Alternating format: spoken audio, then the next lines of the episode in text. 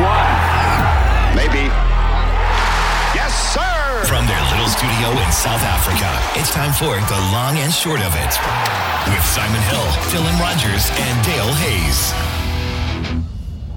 That's right, the latest episode of The Long and the Short of It, and one with a bit of a difference this time. No Simon Hill, so I guess you can say The Long and, or The Long, if you're looking at uh, myself. Um, but this episode of The Long and the Short of It brought to you by the Blair Athol Golf and Equestrian Estate, the ultimate and secure luxury estate living where lifestyle is a priority.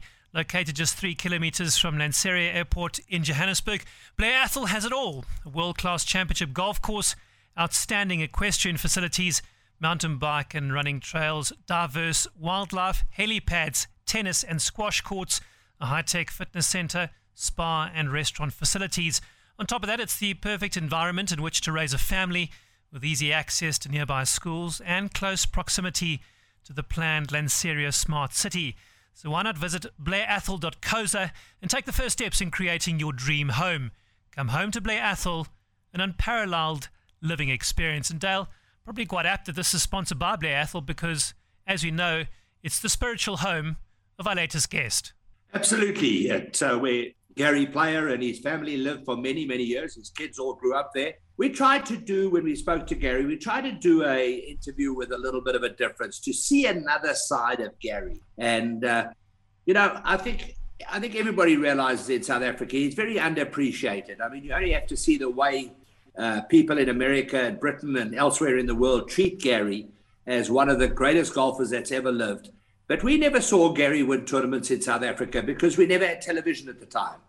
And, uh, you know, the fact that he won his first tournament in 1955 and his last tournament in 2010, that's 55 years between his first and his last win. I mean, to have that that competitive fire still burning, to have that enthusiasm to still go out and play and practice is quite incredible. And you know, he really is. He's he's very special. He's one of a kind. Yeah, Dale, and like you said, we were trying to get something different from Gary this time. And let's be honest, a lot of the lines of questioning over the years have covered a lot of the same material and we kind of know where Gary Player stands on a lot of issues. And uh, the three of us on this occasion set out to get something different, and I hope we've achieved that. So, without any further ado, let's hear from the great man himself, Gary Player. Gary, you're 86 years old. You've done everything. You've won major golf tournaments on the regular tour. You've won major golf tournaments on the senior tour. You've won Grand Slam of golf. But the one thing you've never done, in fact, there are two things you've never done. The one of those things is you've never had two hole in ones in one round which your dear wife Vivian did do, and you've also never broken your age by 18 shots. And I know that's something that you is close to your heart. Dale, you know too much, man. You're a sharpie. First of all, my wife reminded me of that every day of her life when we spoke about hole in ones. And her third one, which people don't realize, was uh, actually leaning over the hole and stopped her from having three. I never ever did that. And I conceded and I bowed down to my darling wife, who was a special woman. Imagine being with a woman for 72 years. Oh, man, I miss her. It's tough. But anyway, we've all got some adversity to face up to in our lives, and life goes on. Now, as far as the other question is concerned, would you believe it? I've shot 17 under my age five times. I've beaten my age well over 2,000 times in a row in a row. And then the other day now I play and I'm three under after nine holes. I hold my second shot at 10. I birdie the next hole. I'm six under par with five holes to go. I can actually play them in two over par and beat my age by 18 shots. Nobody's ever done that. I choked like a hound dog. I mean, I started, the adrenaline started coming like I was a young man again. The hole looked the size of a Bayer aspirin and I couldn't get the club back. Gary, you know, a lot of people don't realize, and perhaps some people have forgotten, that you were the third man ever to win the Grand Slam of golf behind Gene Sarazen and Ben Hogan. And you did it before Jack Nicklaus. I mean, that when you think back, that must be hard to comprehend. A little guy who comes from a, a, a small country in the south of Africa, and you go ahead and, and beat all those other great names of the past. One of the things in my life that I have every day of my life is gratitude. because I struggled as a young man so badly. But I went to a great school called King Edwards. That just was such a help. But gratitude, when I arrive at this uh, golf tournament, I get out of the car and I walk through Magnolia Drive, which you're not supposed to, just to say thank you for the blessings that have been bestowed upon me. So I come along there and win the Grand Slam before Nicklaus and Palmer and all these guys. But Americans don't realize that. They all think Jack did it before me. And that's all right. It's like Arnold won major championships, and Arnold was my hero. He was a, an icon. He did so much for golf. He and Tiger uh, uh, drew more gallery and publicity than any players that ever lived. But Arnold Palmer won majors for six years. Nicklaus won for 25 years, and I won majors for 20 years.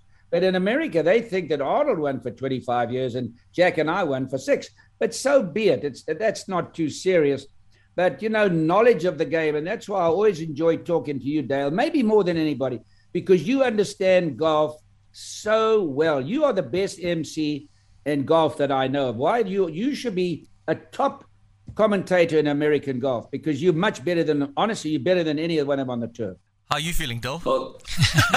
Well, yeah, I don't know. I don't know how much. I, I can't afford to pay you right now because I don't have a job in America. But if I did have, the check would be in the mail. And I the know. South Africa say you'll never get it. Next year, you'll celebrate being a professional golfer for 70 years. That's pretty amazing. Well, all my friends are dead, so they won't be here to celebrate with me.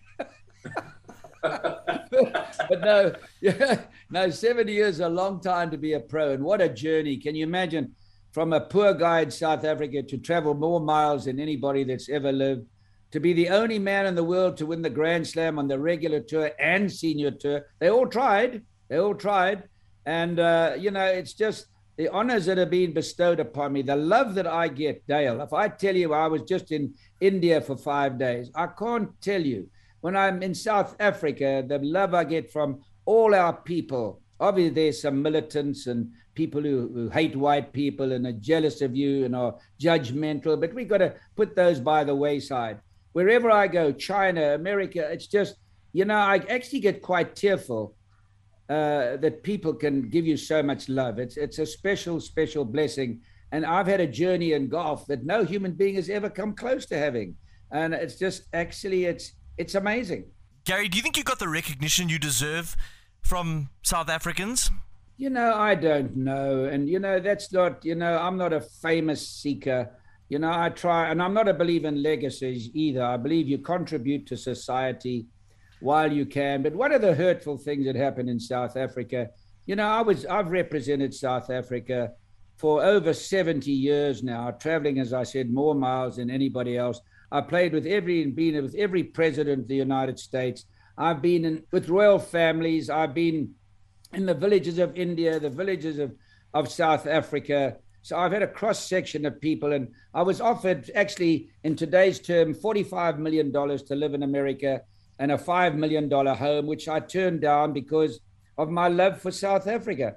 Uh, the biggest honor ever for me was receiving the Medal of Freedom. That's the biggest honor in the United States that you can get, the leading country in the world. I never had one word of congratulations from anybody uh, in my country. I mean, it was it was quite sad, but you know, golf teaches you a lot. And when you've had a, a difficult life, you know, you learn to take adversity and you don't let things worry you. It's like even with my wife dying, who was something so special, and I see her on my phone every day and I say to her, listen, won't be long before I'm up there. If you find another man in the meantime, I'm going to knock hell out of him. So don't even think about it. But I said, you know, you, life goes on. You got to say, I had a feast with my wife, 72 years. It was a feast. When you leave a table after having a feast, you don't look for more food. I was blessed to have love like no man. She told me every day of my life how much she loved me. I told her every day. We got a family of almost 40.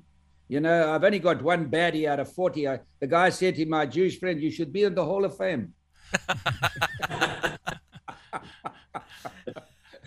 you talk about joining uh, uh, Vivian, and it's amazing as we get older how, I mean, Simon wouldn't understand this or Dylan wouldn't understand it. They're far too young. But as you get older, you start to think about those things. Yeah. And and you you know you you start to to think and worry about you know what comes next, etc. However, The oldest living major champion is Jack Burke, 99 years old. Yeah. Do you think you'll beat that record? Whew, that's a, that's a, a, a, a very difficult task challenge. But Jackie Burke, I'll never forget when I started to do well, he said, Let me see your hands. And I put my hands on there. And he said, I don't see any mustard. You're not eating hot dogs, you're eating steaks.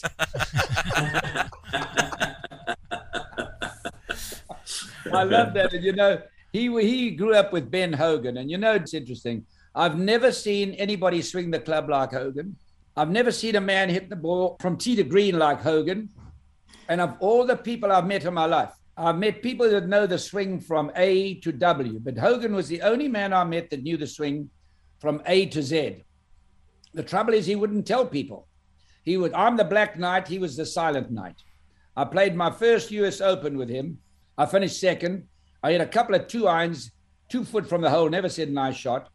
The end of the round, he said, "Well played, son." Uh, and the next day, he said, "Good morning, fella." Five words and 36 holes. And somebody said, "Well, he was rather talkative, wasn't he?" he did say Jerry- after the round. Sorry to interrupt. After the round, I was sitting in the locker room, and he tapped me on the shoulder. And his back was towards me, right here. I turned around, and his face was right here. He says, You're going to be a great player one day, son. What that meant to me, because he just didn't say things to anybody. And he offered me a contract. He never offered anybody a contract. He offered me $2,000 a year. That same day, I was offered $9,000 from First Flight, and Vivian and I traveling from South Africa. We needed the money. We didn't have money, and I took the 9,000. In retrospect, it could have been a mistake because he had confidence in me, and he would he told me a few things of my swing that enabled me to win 165 tournaments, and they were they were really very very prominent, constructive, important things. But had I accepted that offer, he would have. There's no telling I might have won. And if there's always if if I'd lived in America, I definitely would have won at least at least 13 majors. There's no question about it. You mentioned you mentioned Ben Hogan giving you a couple of tips, but there was a time that you called him and asked him for advice. Tell us that story. Well, obviously, he got the needle to me after not signing up with him. It shouldn't be obvious because he should know because he was poor and struggled. So I went with a fellow young man, and he says, I'm in Brazil, so we're watching the time change. And a friend of mine is his neighbor.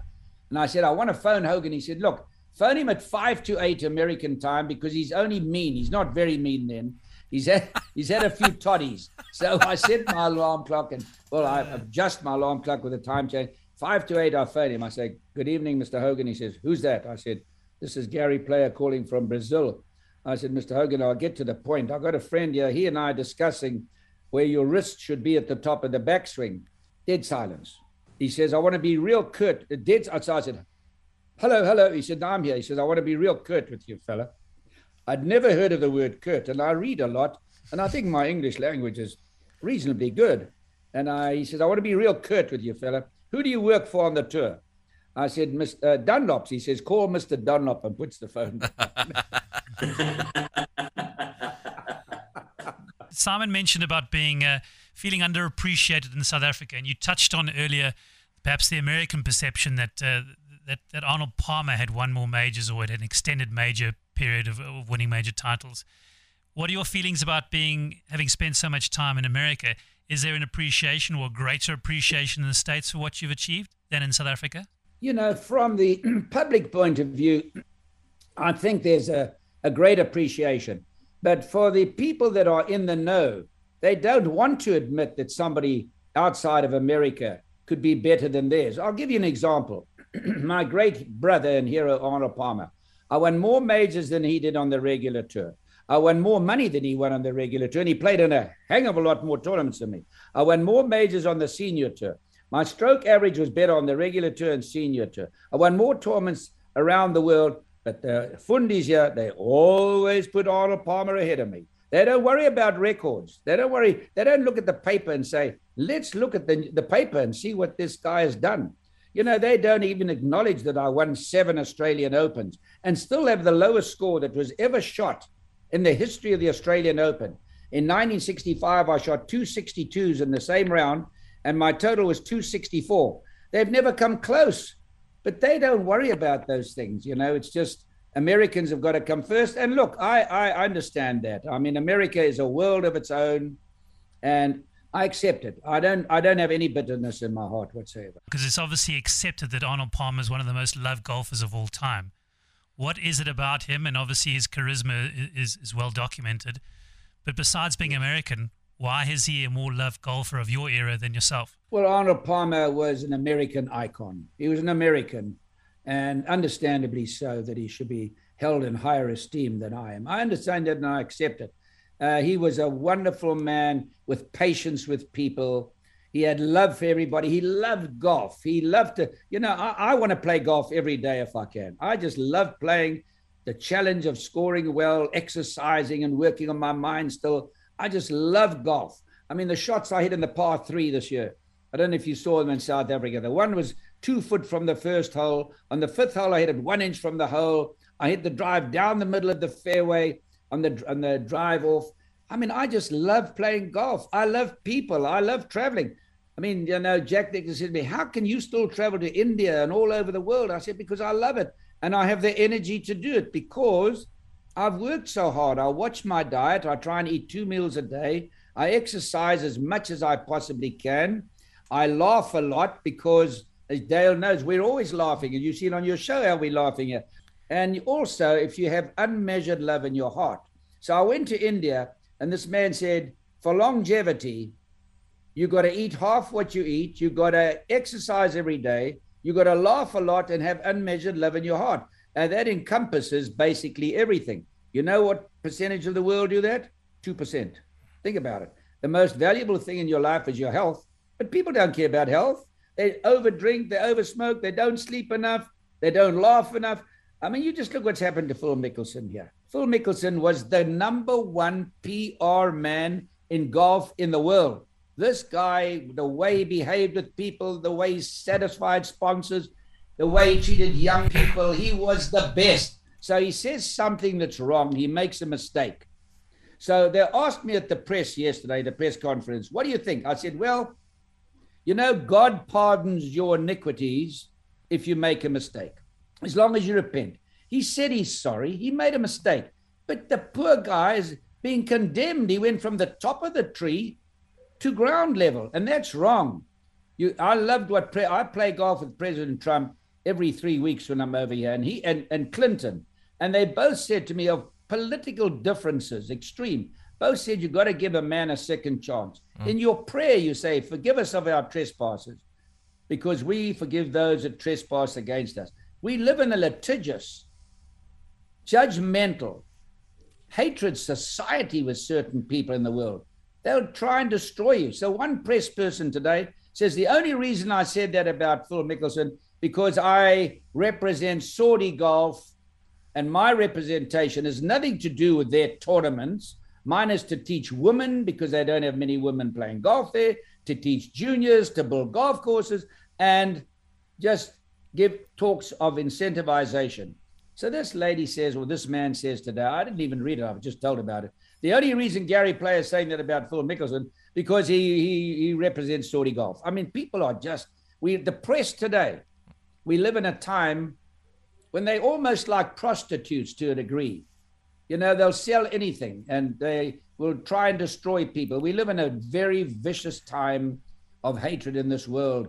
And if you go further, that the even to the extent of the wars, when you think what this man, Putin, is doing to children, pregnant women, old age homes, destroying, raping people in front of their children. I mean, you know, we had Hitler. We had Hitler who killed six million people. We had Stalin, 23 million. Mao in China, tens of millions, probably close to 40 million from what I've read or more. And we've had the slaughter throughout time. It's not going to stop. It's not going to stop. We're going to see things by certain countries. I won't mention names. It's going to continue. And this is the tragedy that we realize what wars and hatred have done. For God's sake, man, let's get rid of weapons and love people and put that money into human beings that are struggling, that are poor and have nothing. My life now is devoted into building a, a schools in America for underprivileged kids. One in every seven children in America are homeless. Think of our poor kids in South Africa, our schools that is necessary, and the money that is wasted in South Africa. It's a tragedy what's happening in the world today. And as for countries like India and China and North Korea and South Africa that abstain from voting against Putin, it's a disgrace. Now, Israel are friendly with Russia, but at least they stood up and said, look, we are your friend, which is good. Loyalty is a good thing. But what you're doing is wrong. I mean, I can love Dale, I can love my wife. And I often say to my wife, Viv, I don't think what you said is right, but I love her and adore her. But it's not happening in the world. And it's something we got to get accustomed to, I suppose, if we ever do. Gary, how do you deal with the criticism because it has made the news and like you say you were told of it? Is it water off a duck's back? Do you just keep going? No, no. What I say to myself, what I said is God's laws. I'm not going to worry about some person who's really how much does he believe in God? How much does he really worry about decency? I'm not going to worry about those kind of people. You've got to channel your energies in the right direction. And you phoned Phil Mickelson, didn't you? I did. I phoned him because I said, I'm going to miss you at the champions dinner. I said, I'm going to miss you on the tour because you were doing golf so much good. You were something special for professional golf, which means a lot to me. And you know, I've always been a PGA man. I was president of our PGA and I resigned on our PGA because they I said to the PGA at Wanderers in 1961, I said, if unless you vote two black guys on the committee, I'm resigning. And they never, and I resigned. And Arnold Palmer and I saved the American PGA from extinction in 1959, plus minus, when people like Gardner Dickinson and Dan Sikes and a host of them wanted to break the PGA up. So I'm a PGA man through and through. What was Phil like when you chatted to him? How's he feeling about all of this? He was very brave. He was very brave, very calm, and just said, I'll miss being with the dinner and he was said some nice things. But uh, I, don't know. It's uh, it just goes to show how mean people can be in this world. Man, I love. I tell you, this is. I've never. I never know that the, the press were never like this when I was a young man. Yes, freedom of the press. Freedom is such a wonderful thing. You know, they asked me at the Masters, and I'm doing an interview almost. I must do ten interviews a day here, television, etc., etc., around the world. And they asked me the most significant thing about the Masters tournament for me in my career. I didn't say my three wins, my top 10, 14 times, my most number of cuts, most number of times. I didn't say that. I said one of the most significant things was meeting President Eisenhower, a man who fought for freedom. You see, you don't get freedom through diplomacy, you have to fight for freedom. And freedom is dying in the world rapidly. It's dying in South Africa at quite a pace. It's even dying in the strongest believer of freedom in the world, the United States of America. And it's something that I don't want my great grandchildren to one day say, you know, my grandfather lived in freedom, but we don't have it anymore. And the way we're doing and being influenced by a lot of communist countries in the world today to stay away from it. And it's a tragedy because freedom is the most cherished word of your life. I can't imagine living in a society that exists in so many countries today that you're petrified to say one single word without going to jail. Because I lived in a time of apartheid. And I remember very well we had a thing called 90 days. And if you said the wrong thing, and I tell you, as a young man, we lived in fear. It's all very well people today who never knew what apartheid was to talk about it. They don't know what the hell they're talking about. You were scared to say something because you got 90 days. I mean, it was a very tough time. And you know, this is what surprises me about South Africa, having had the apartheid system and what our black folk unfortunately had to go through, and yet they abstain from what's happening in, in, in, in Ukraine. I find that I wish I could speak to some of the leaders to try and comprehend their thinking. You know, if you're 20 years old and you lose a couple of years in your life, which a lot of South Africans did when they went to the to the army and stuff like that, you know, two years is is is not a big deal. When you're sort of 50 years old, it's quite a big deal to lose a couple of years. But when you're 80 years old, to lose a couple of years through this COVID thing is is is massive. And you know, I mean, it obviously was very tough on you. Plus, you had Vivian Vivian very very ill and then passing on, and you had the the incident with Marc You had last year the, the incident with Wayne. It's been a tough couple of years for you. Tough maybe three or four years for you. Yeah, but you see, you got to be grateful for adversity. When I say a prayer and I never go to bed, and I have a lot of faults. When I go to bed every night, I say a prayer every night of my life. I never miss. And I say, Thank you for the difficulties that I encounter, as well as the pleasure that I enjoy in life. That's part of life, the adversities. And you can either feel sorry for yourself, and if you do, when you're crying, nobody cries with you. When you're laughing, the whole world laughs with you. And if young, if people in the world today would realize that adversity makes you a man, I lay in bed when I was 10 years, nine years of age, every night of my life, lying in bed, crying, wishing I was dead. My father was in the gold mine. My brother's fighting in the war. My sister's at boarding school. My mother's dead. That's what made me a champion. At the time, I wanted to die, but I subsequently realized that's what made me a champion. And everybody has adversity. And don't feel sorry for yourself. It's how you handle it. That's what counts. You got to accept these things because life is full of it. You can't lie there and feel sorry for yourself. As long as you can hold your head up high, that's what counts. But I want to tell you something, Dale, that's very fascinating to me at the moment. I'm watching the guys being taught to play golf now. Now, never in the history of golf, the teaching today is the worst it's ever been in the history of golf. With all the technology, you'd think that the teaching would be superb. Now, in our time when we played, anybody who won major tournaments, I'm not talking about a tournament, I'm talking about major tournament, and in some cases, more than one major. There are at least 10 to 12 guys can't play anymore, including debatably the best player that ever lived, Tiger Woods. He never won a major for 11 years. He won the US Open by 15 shots. Dale, that's a miracle. The next week he's having a lesson, and then it doesn't work. He starts hitting the ball all over the place. Then he has another lesson from another guy, gets worse. He doesn't win a major for 11 years. So eventually he gets tired of this, goes back to his old way of swinging, and he wins the Masters. Now, there are these 10 to 12 guys that are today who are doing commentary. They can't play anymore because they go to these guys for lessons and they these guys have never been in the arena. Can you believe it? They've never been in the arena and they convinced major championships how to change their swing and they never play well again. Now, these coaches, let me tell you, I'm not being critical of them because they're very good for their members, for juniors and ladies at their club, but they're not capable of teaching somebody of a Tiger Woods or a Trevor Immelman. Trevor Immelman had the most gorgeous golf swing. He was on his way to such success. He has a few lessons, he told me, and a few lessons, never played well again. Can't play. I'm talking about can't play at a standard of top play. He can go out and play, and he can go out and shoot 68 in the practice. I'm talking about tournament play. Look at the guys. I mean, I don't want to mention names because I don't want to embarrass anybody.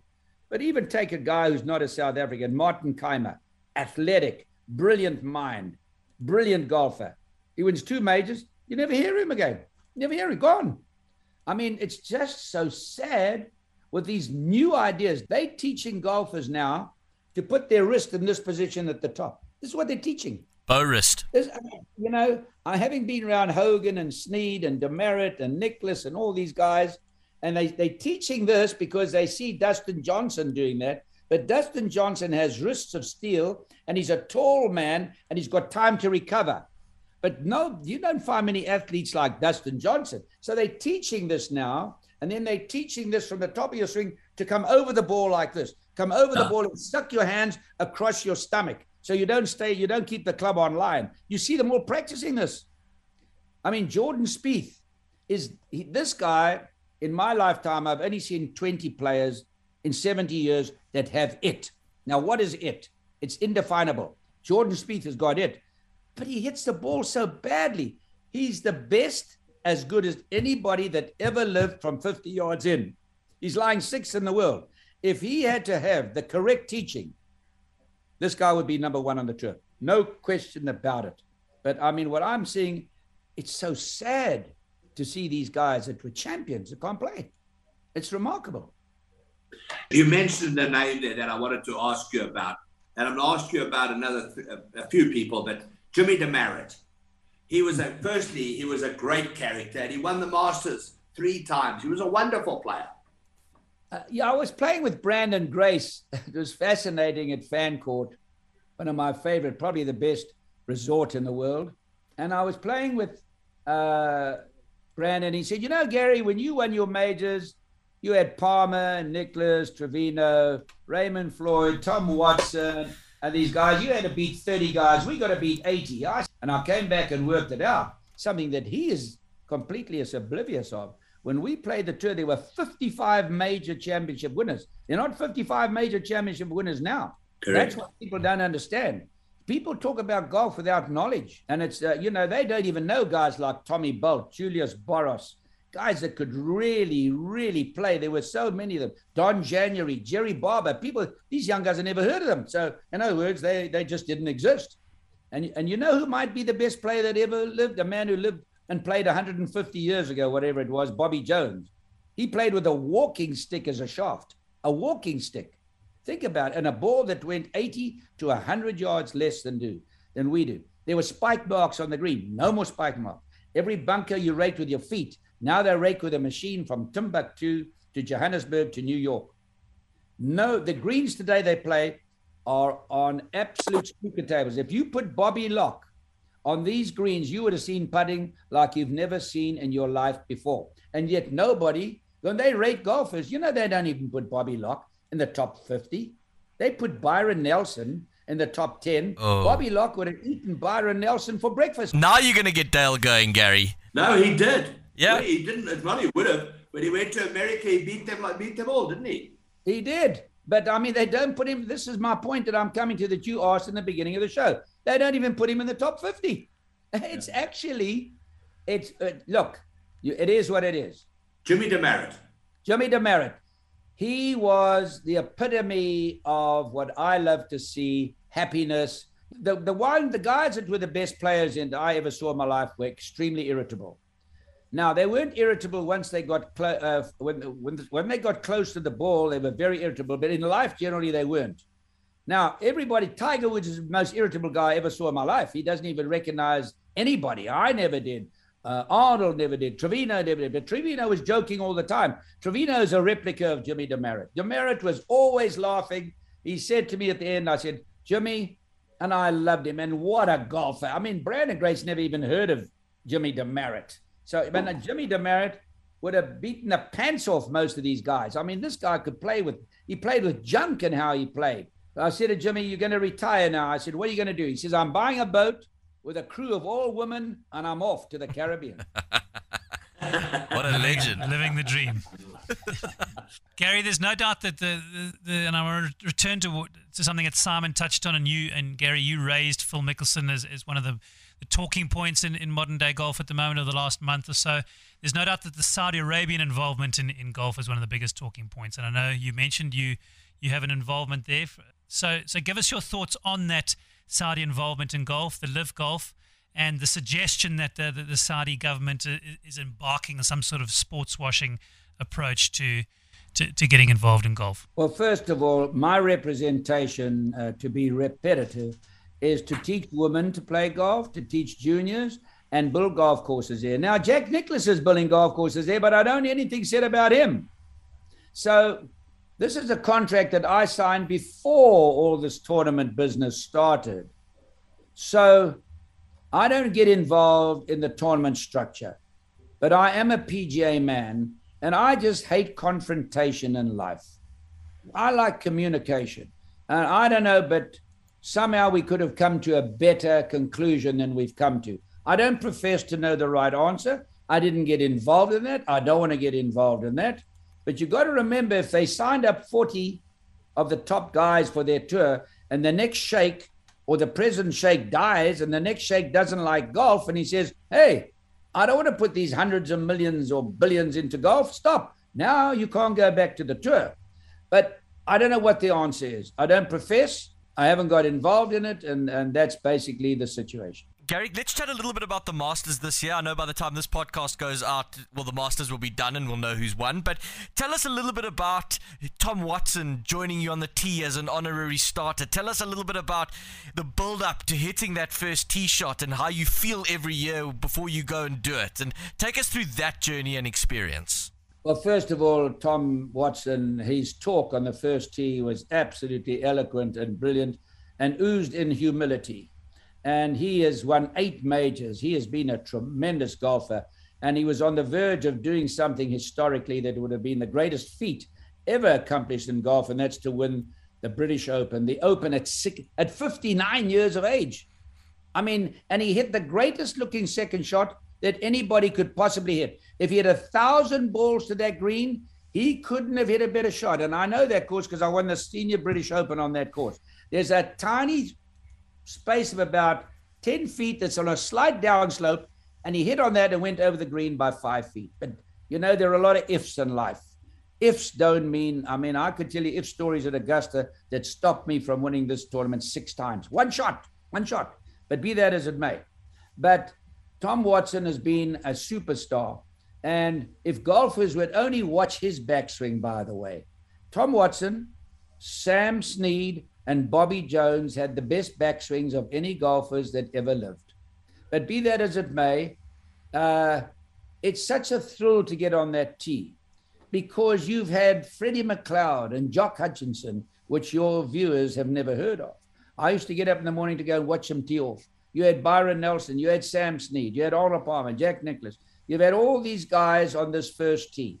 And you stand on that first tee and you say, I'm 86 and I'm still being ordered with all the hundred cameras, and it's going to go across the world where one billion people over a month will see me hit one shot, and they're saying all these nice things about me. How lucky am I? It is a dream. It is a dream.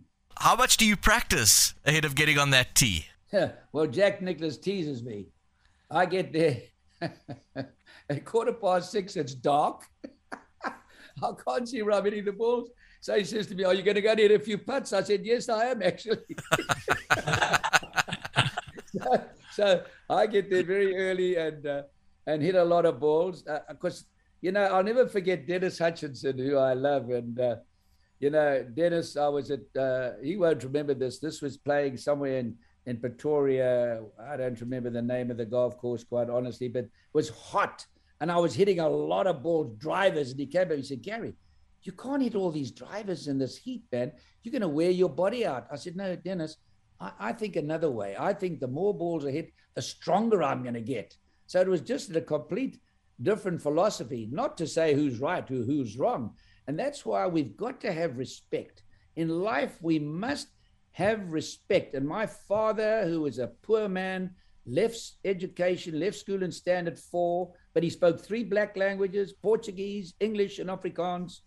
And he said to me, Whatever a man, if he has a different political or religious or any view to yours, listen, because you might learn something and have respect for his particular view. You know, in South Africa today, if you have a debate with anybody, the first thing they do when they're losing the debate, they say, You're a racist. That's the first thing they say. That's the way of getting out of the debate. You've got to have respect for people's points of view. Last thing that I want to know personally from the Masters this year is the Champions Dinner, and Hideki Matsuyama, by all accounts, hit it out the park and uh, did a very good speech in English as well, a three minute speech to which you replied. So tell us a little bit about that. Uh, well, first of all, I remember vividly I was the first international player. I'm not even going to use the word foreign. Uh, I was the first one there, and I sat next to Ben Hogan, and uh, I felt sort of, you know, uh, what's the word? Insignificant, or whatever the word might apply, the, the right uh, saying might apply. But it was a strange feeling being in this room with all these world champions as a young man. So I knew that when Hideki came into that room, being Japanese and not being able to speak English of any substance, how he was feeling. So I've been to Japan over 30 times and I speak Japanese reasonably well. So I made my speech in Japanese to him, which he got a shock, and too much to the shock of all the people in the room. And then he got up, and I think I relaxed him, and he got up and spoke in English, and it was so good that every single player stood up and gave him an ovation. And I thought to myself, if hmm. only the United Nations could behave the way golfers from all those countries. Now I was the only one to win it. Now you've got 16 international people that have won the tournament. Isn't that remarkable? And that's true United Nations of golf. And you know, one of the sad things about South Africa, the country that I adore, you'll hear the ministers of sport talk about all the sports of South Africa, and they never mention golf. They like to think it's a whitey sport, which it isn't, as we well know. South Africa gets more publicity than any other sport in the world by a mile because there's a tournament played every single week of the year around the world, other than maybe Christmas or New Year, whatever it may be. And we have many South African representatives in that field every single week, irrespective where it's being played. Look at this week here. All our South Africans playing in this tournament. 100 million people watching, whatever it is, a billion people watching, seeing South Africa, speaking highly of them. No, it's a tragedy. I mean, South Africa, what golf has done for South Africa, the jobs that it's created, the sewage water that's used that would go into the sea, we, the, the trees that are planted to fight pollution, the jobs that it's created, the incentivization for young people to play well of all colors now. I mean, they just don't understand golf, which is quite sad for me. Gary, I'm gonna I'm gonna give you some names, and literally, we want one sentence. Okay. Okay, on each of the on each of these people. Seve Ballesteros. He was as charismatic as Arnold Palmer was in America. He was in Europe but he uh, had a very short career and didn't know a damn thing about the golf swing. Simon Hobday. I just loved being around Simon Hobday. I mean, I just loved that he was to the point, and I can tell you that I know that God has appointed him as his MC up there with jokes. Papwa Sewgolum. Papwa Sewgolum, a man I loved very, very dearly and I sponsored him to Australia to play there. And one of the things that hurt me is that some of the militants used me with a lot of lies against Papwa. Harold Henning. Harold Henning, a wonderful guy who was a tremendous golfer, a really, really good golfer, and an unlucky never to win a major. Ernie Els. Ernie Els, a man who had this magnificent golf swing. I just love Ernie.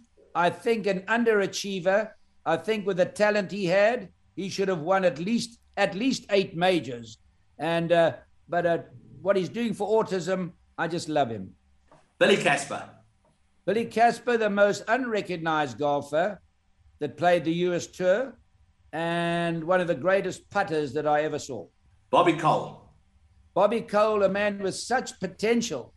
I thought he'd go on to great heights. Something went wrong. Tiger Woods.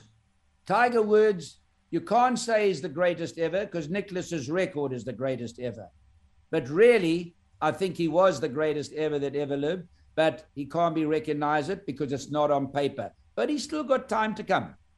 Who is the most underrated player around the world you ever saw? I'd have to think. That's uh, that's a hard question. That's something I've got to go into depth to think about. All right, you can come back to that question. It's like an exam.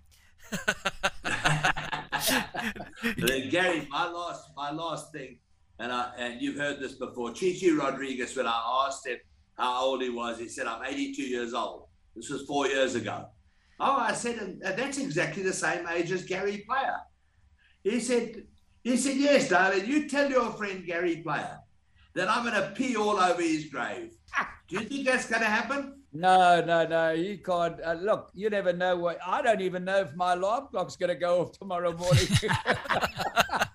but I mean, he's not looking too good health wise at the moment. And I, I tell you what, if I played him a match today, I'd give him at least at least 12 shots around. A character, though, eh? A character. You see, to me, if I was a sponsor, you know, I, I look at guys who get sponsors to uh, golfers today. They never worry about their sponsorships. They take the money and they think they're so famous and they're dreaming. Chichi Rodriguez, this guy had a sense of humor, could hit trick shots. He was a sponsor's dream. And on the golf tour, when we were on the tee every day, Chichi and I would be giving golf clinics and calling the people out onto the tee. It's such a big business now, Dale. You don't see that anymore. I mean, I was watching on the practice tee the other day, all these jets coming into the airport, Dale. G5, uh, Falcons, and then, and then I saw the small planes coming in. It was all the caddies. it's a different world, Dale. How about a man winning $3.6 million three weeks ago? I mean, that's more money than Palmer made in his life. Crazy, yeah. Absolutely crazy. And that's why that's why we haven't seen anything because incentivization is a very very important essential ingredient in life. When you got staff, you you obviously incentivize them. And now what's happening? These people that are going into American football, these guys that are seven foot tall, they kind of come to golf because you can play forever. You know, try to, I mean, if you get older, the older you get in this game, the more money you make. Dale, I got a contract with Rolex. It's been since 1965. They came to me this year and said, you know, we're gonna you've been a, an ambassador for us. We're gonna give you a contract in perpetuity. I mean, you don't hear of that. Mm. So my grandson, James, who does the branding for my company, says, Grandpa, do you realize that that uh, Walt Disney's got his body on ice and Ted Williams, the baseball, they got their body on ice because they believe in time. There'll be technology that will bring you back. And when you die, Grandpa, I'm putting you on ice because when Rolex phone and say, How's your grandpa? I'm just going to say he's cool. you, you mentioned family, and, and, and, and, and earlier Dale touched on, on what a difficult couple of years it's been for you. But that's included a couple of incidents with with your sons, Marc and Wayne. What's your relationship with your sons like now? Well, my son with Wayne is uh, is very very good. My uh, my life with Marc is not very good because, you know, I, I was always taught to honor your mother and your father, and um, I just feel there's been a little bit of a lack of that. There's always two sides to a story, but he's gone his way and I've gone my way, and it's very sad for me. But uh, you know, what do you do? I mean, that's how life goes. And without getting in, I don't want to say anything detrimental about my son. And I accept it and we, we go ahead. It's one of those adversities that you've got to face up to. But Wayne and I get on extremely well. And my four daughters, mm. and my four daughters, they look after me like my wife did. and my grandchildren, 22 of them, of all colors. We've got black, we've got Austra- uh, American, we've got uh, uh, Italian, we've got all kinds of grandchildren. And the love I get from them and the love I get from around the world, it's a blessing. Uh, Gary, just to pick up on, on what Dill said, part of the adversity and the tough things that have happened to you is that you had to sell your beloved Colesberg farm. How are you feeling about that? You know, that was, I built that farm up from bare dirt. And there's no farm in South Africa. I don't care. And I've been to them all. There's no stud farm in the country that compared to that. But you know, when they're killing farmers all around, it's destruction. And when you're getting older, you can't defend yourself. And you see that happening and the talk of land grabs and things like that you know, how do you farm and how do you continue investing money in a farm with this on your brain all the single time? So I sold the farm much against my better wishes, and it's very sad for me. I'm still in the horse business to a great degree. I still own at least 30 horses, but I bought them out now. But it's sad because all the staff that worked for me for 50 and 60 years, they still call me their father and they still called Vivian their mother. Every Sunday, Vivian would have a church. I built a church on the farm and she'd have all the little kids come to the church and look. Vivian just adored them, as she adores our our children at Blair Athol School, where we have 120 young kids. We try to raise money right now for that to go on in perpetuity when I'm gone. So, but the you know, there's an old saying: everything shall pass. Well, this podcast has almost passed. Before uh, I hand over to Dale for final words. I just want to know what does the future hold in store for Gary Player? I know that you're not want to rest on your laurels. And how's the workout going? How many times a day are you exercising? How many sit-ups are you doing? Tell us a little bit about what the future holds in store for you. Well, I think to live a long time, the less you eat, the longer you live, and you've got to exercise. And I exercise profusely. I uh, you always have. I love going to the gym, but I, I go there because I know it gives me energy and I love people and I love traveling and I love working. You see, retirement is a death warrant. I don't want to, I want to die standing up. And the other thing is, you know, I don't want to go to my grave with a lot of money in the bank. I, as we, the old saying, the last check I write has got to bounce. I want to enjoy my money. I've worked hard all my life and I want to spend it and enjoy it. And so I've got a lot to look forward to. Uh, I love life. I love people without again being repetitive. I love to travel. I love golf. I've, I've never, I'm, you can't be more happy than I am, but I make myself happy. You see, you have the choice. You have a choice to be sad or happy, negative or positive. I never teed up in my life ever believing anybody could beat me. When I played Nicklaus in the final of the World Match Play Championship, 36 holes in October, Wentworth, long and wet. Every newspaper unanimously said he'll beat player. I beat him six and four. The next year I played him. I beat him five and four. Eventually I said to him, You're lucky I'm not playing you a third time. It would be eight and seven. But he's my best friend. We can tease each other. But you've got to believe in yourself and you've got to be happy. There's an old song. Be happy, man. Be happy. You got a trouble, you make a double. Dale, final words from you? Just, I'd just like to say that we really appreciate the time, and especially during Masters Week. I know I've seen you at Masters Week. I've seen how busy you are, so we really appreciate the fact that you've given us the time.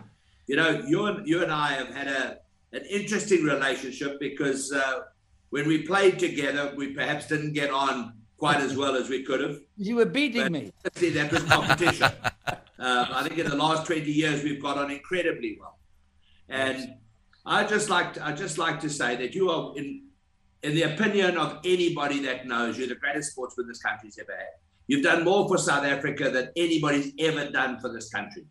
It's it's uh, quite unbelievable. And anybody who doesn't appreciate that, quite simply, just doesn't actually know and they need to they need to actually get a life they need to read and they need to understand what you've done for south africa what you've done for the game of golf and i just want to say thank you gary player Thank you, Dale. Love you, my man, and all your guys there. Take care. My love to our great country, South Africa. That episode of The Long and the Short of It brought to you by the Blair Athol Golf and Equestrian Estate. For access to unparalleled living experience, visit blairathol.co and make an appointment to take the first steps in realizing your dream home. Blair Athol offers the ultimate and secure luxury estate living where lifestyle is a priority. A world class championship golf course, outstanding equestrian facilities, mountain bike and running trails, diverse wildlife, helipads, tennis and squash courts, a high tech fitness center, spa, and restaurant facilities.